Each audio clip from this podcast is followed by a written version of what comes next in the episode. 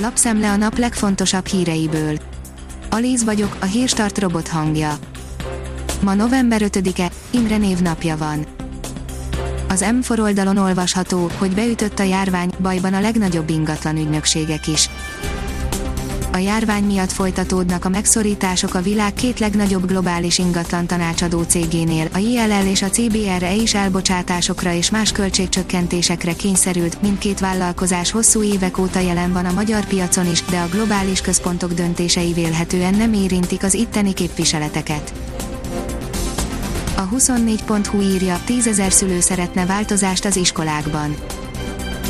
A szülői hangiskolai járványkezelésről készített felmérésből kiderül, hogy elégtelenül működik a kontaktkutatás és a tesztelés, a rengeteg hiányzás miatt pedig a tananyag elsajátításával is számos iskolában gondok vannak.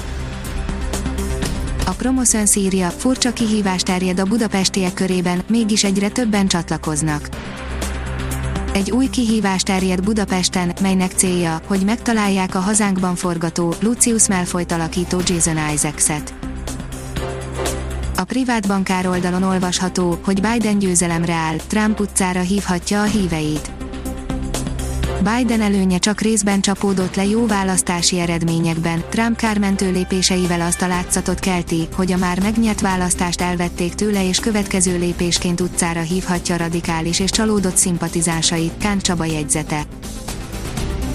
Az Eurosport szerint hatalmas védelmi hibákkal kapott ki a Ferencváros a Ferencváros 4-1-re kikapott szerdán a Juventustól a labdarúgó bajnokok ligája csoportküzdelmeinek harmadik fordulójában, a Puskás arénában.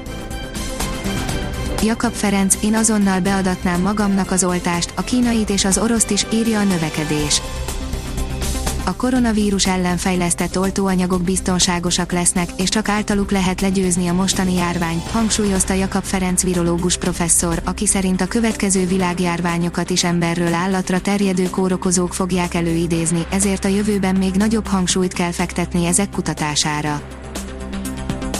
A 168 óra online oldalon olvasható, hogy Joe Biden már is bejelentette, hogy visszatérne a Párizsi Klímaegyezményhez. Joe Biden, demokrata jelölt, aki várhatóan az Egyesült Államok várható következő elnöke lesz, már is elkötelezte magát a Párizsi Klímaegyezményhez történő visszatérés mellett. Nem csak az iskolák, hanem az óvodák működése is egyre nagyobb bajba kerül a koronavírus miatt, írja az ATV. Országszerte egyre több csoport van karanténban, számos óvodát pedig teljesen bezártak, mert sok dolgozó fertőződött meg. A 444.hu szerint Bidennek még van mozgástere, Trump már csak akkor nyerhet, hatarol.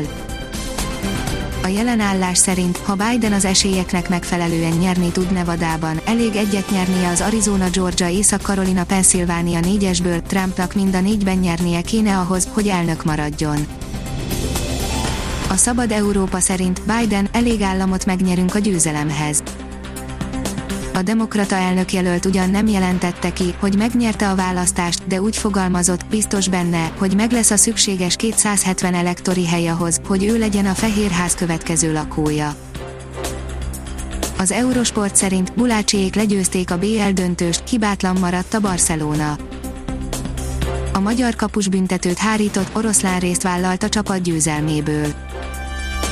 A kiderül szerint a hidegfront elvonul, de a hűvös idő velünk marad.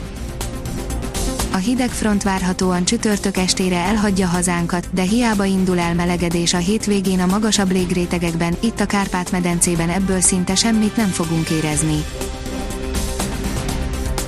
A Hírstart friss lapszemléjét hallotta. Ha még több hírt szeretne hallani, kérjük, látogassa meg a podcast.hírstart.hu oldalunkat, vagy keressen minket a Spotify csatornánkon az elhangzott hírek teljes terjedelemben elérhetőek weboldalunkon is. Köszönjük, hogy minket hallgatott!